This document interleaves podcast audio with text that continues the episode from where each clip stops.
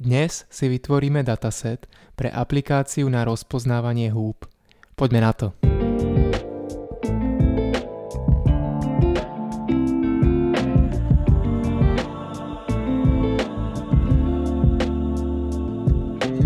Ahoj a vítaj pri 5. epizóde podcastu Nauč neuróny.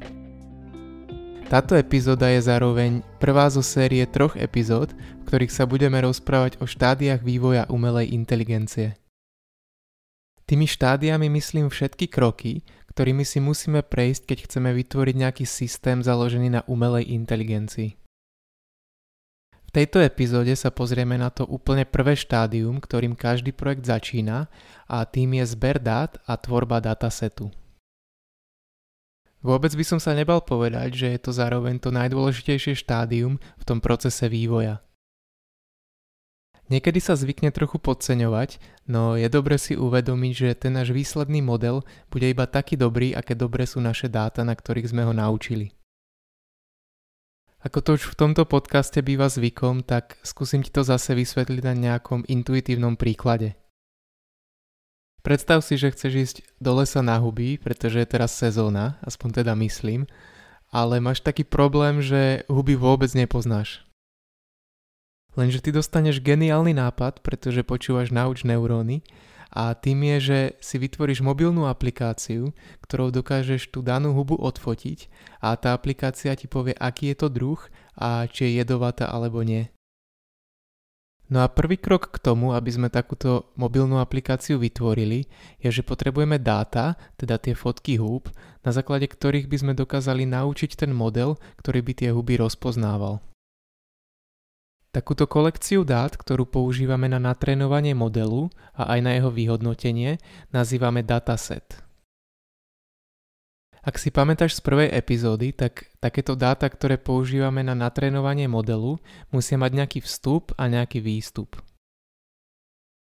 Ten vstup je v našom prípade tá fotka huby a ten výstup je to riešenie problému, ktoré chceme, aby nám ten model našiel, teda aký je to druh. Len tak pre predstavu, že koľko takých dát potrebujeme na to, aby sa to ten model dokázal naučiť, tak zvyčajne sa to pohybuje niekde v nižších tisíckach. Samozrejme, čím viac tých dát máš, tým lepšie, avšak záleží to aj na tom, aké sú tie dáta kvalitné. Taktiež to záleží na tom, že koľko tried, teda v našom prípade druhov húb, sa snažíme v tej danej úlohe klasifikovať.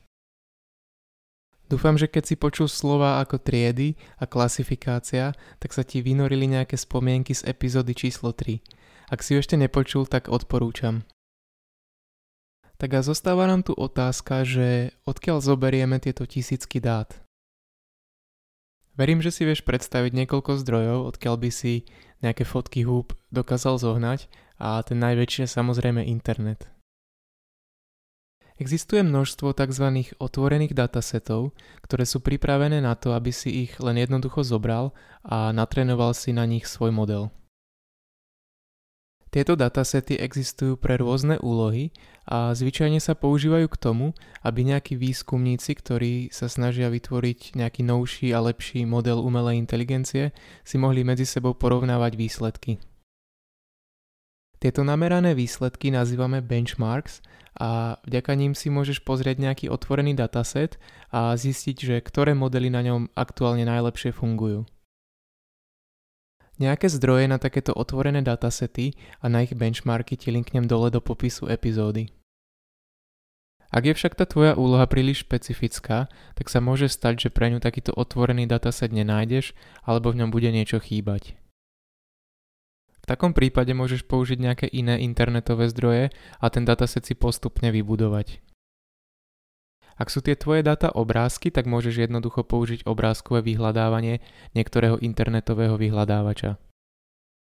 Po správnosti by si mal mať k týmto obrázkom, ktoré použiješ autorské práva, takže keď budeš robiť to obrázkové vyhľadávanie, tak si hore zaškrtni, že chceš verejnú autorskú licenciu. Ďalším veľkým zdrojom dát sú sociálne siete, kde si vieš vyhľadať to, čo potrebuješ na základe hashtagov. Pozor však na to, že takéto dáta nebudú obsahovať presne len to, čo potrebuješ. Len tak pre zaujímavosť som si skúsil na Instagrame vyhľadať huby, teda hashtag mushrooms, A okrem takých tých klasických fotiek húb, ktoré potrebuješ, to našlo aj nejaké e, plišové huby, nejaké kresby húb, alebo má niekto vytetované huby na chrbáte a podobne. Počítaj teda s tým, že ak si takto vytváraš vlastný dataset, tak to nepôjde len automatizovane, ale budeš musieť tie fotky prejsť aj ručne a vyfiltrovať. Ty totiž chceš, aby sa tie dáta, na ktorých natrenuješ model, čo najviac podobali tej úlohe, na ktorú ten model nakoniec použiješ. Takže keď my chceme vytvoriť aplikáciu, ktorou niekde v lese odfotíme tú danú hubu a chceme, aby nám povedala, aký je to druh, tak asi tam neodfotíme nejakú plíšovú hubu alebo nejakú kresbu. Pre fotky je tiež rozdiel, či ich odfotíš mobilom alebo napríklad zrkadlovkou. A tiež to, že keď ich stiahneš napríklad z Instagramu, tak tie fotky môžu mať na sebe nejaký filter, čo tiež nie je úplne ideálne. Tak to boli zdroje obrázkov a ešte ti poviem o pár zdrojoch textu, keby si riešil nejakú úlohu založenú na NLP, teda na spracovaní prírodzeného jazyka. Asi najznámejším a najpopulárnejším zdrojom textu je Wikipédia, pretože obsahuje široké množstvo tém a je dostupná vo viacerých jazykoch. Taktiež vieš použiť napríklad Twitter na základe hashtagov. S Twitterom sa taktiež spája množstvo úloh, ktoré sa zvyknú riešiť. E, napríklad pred voľbami sa niekedy zvykne robiť analýza sentimentu na základe hashtagov pre jednotlivých kandidátov. Ešte taký jeden typ pre textové dáta, tak niekedy sa môže stať, že riešiš nejakú úlohu pre jeden konkrétny jazyk, avšak pre tento jazyk nemáš dostupné dáta, tak si ich môžeš jednoducho preložiť z nejakého iného jazyka. Tak to boli nejaké zdroje, odkiaľ vieš získať dáta, no niekedy sa môže stať, že tvoja úloha je natoľko špecifická, že ti ani tieto zdroje nepomôžu. Predstav si napríklad, že chceš zistiť z nejakých rengenových snímkov, ako má ten človek diagnózu.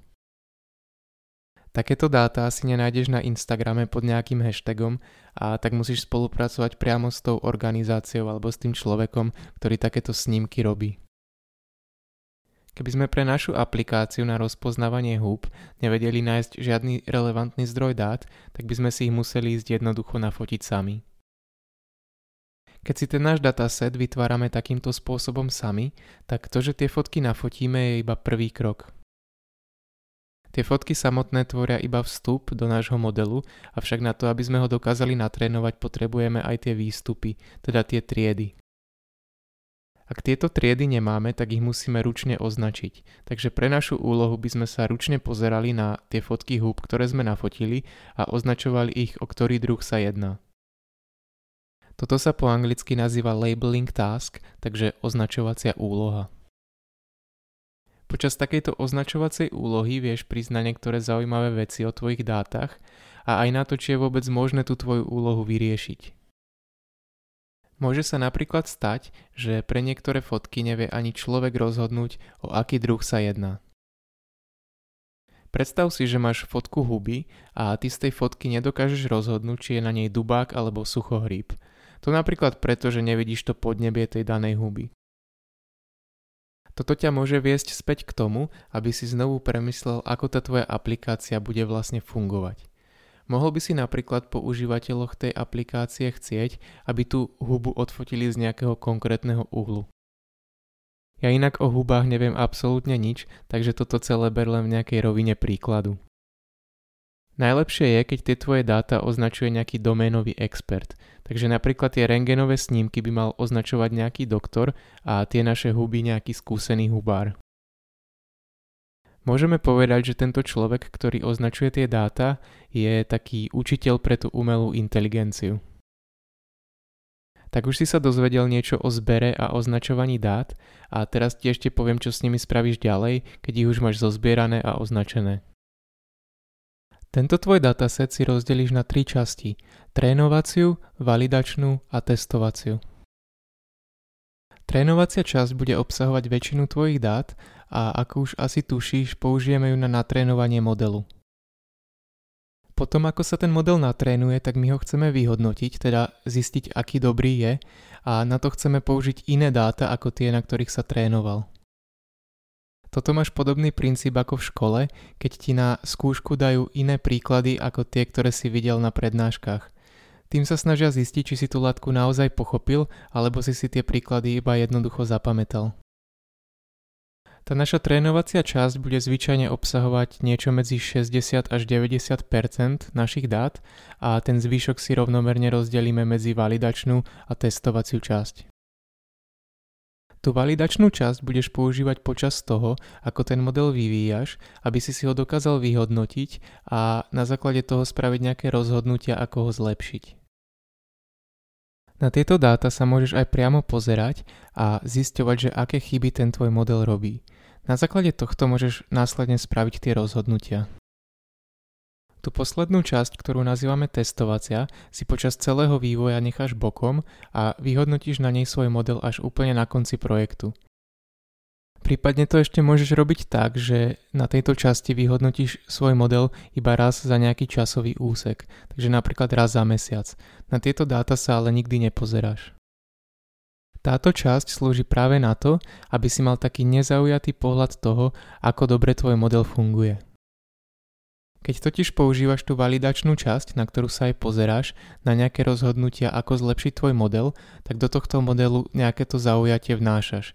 Po anglicky sa toto zaujatie nazýva bias.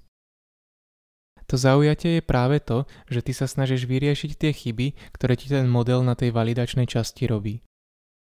No a môže sa stať, že aj keď tieto chyby na validačnej sade vyriešiš a zlepší sa ti na nej skore, tak na testovacej sade sa to skore vôbec nezlepší.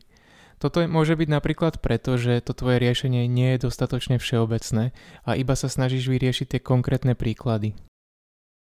Tak už vieš, ako si rozdeliť svoj dataset a teraz ti ešte krátko poviem o distribúcii tried. Keď si zoberieš tú našu úlohu s rozpoznávaním húb, tak niektoré huby v prírode sa vyskytujú častejšie ako iné. Predstav si, že by som náhodne našiel nejakú hubu a neukázal by som ti ju, ale povedal ti, že typni si, aký je to druh. Asi by bolo rozumnejšie typnúť si, že je to dubák, ako napríklad chrápač kališkovitý, čo je nejaká veľmi vzácná huba, ktorú som práve našiel na internete. Toto nazývame a priorná pravdepodobnosť a je to pravdepodobnosť toho, že ten príklad bude patriť do určitej triedy ešte predtým, ako nám vôbec príde. S touto a priornou pravdepodobnosťou môže počítať aj náš model, ale hlavne s ňou musíme počítať my, keď budeme ten model vyhodnocovať. Takže keď ten náš natrénovaný model nebude schopný rozpoznať chrápač kališkovitý, tak nás to nebude až tak bolieť, ako keby nevedel rozpoznať ten dubák, ktorý bude väčšina užívateľov fotiť. Čo z toho vyplýva je, že ten náš validačný a testovací dataset musí odrážať túto a priornú pravdepodobnosť, ak chceme mať to vyhodnotenie správne. Trénovací dataset nemusí túto distribúciu tried nutne odrážať a môžeme v ňom mať vlastne akékoľvek dáta, ktoré nám pomôžu zlepšiť výkon na tom validačnom a testovacom datasete, ktorý tú distribúciu odráža. Tá distribúcia tried toho datasetu znamená jednoducho to, koľko obsahuje obrázkov pre každú triedu. Tak a to bola posledná vec, ktorú som ti chcel v tejto epizóde vysvetliť. Dúfam, že si sa dnes niečo nové naučil a že tieto znalosti použiješ na vytvorenie nejakej podobnej aplikácie. Ak by si mal nejaké otázky alebo nápady, tak mi ich môžeš napísať na niektorú zo sociálnych sietí, ktoré uvediem dole do popisu. Díky a počujeme sa na budúce.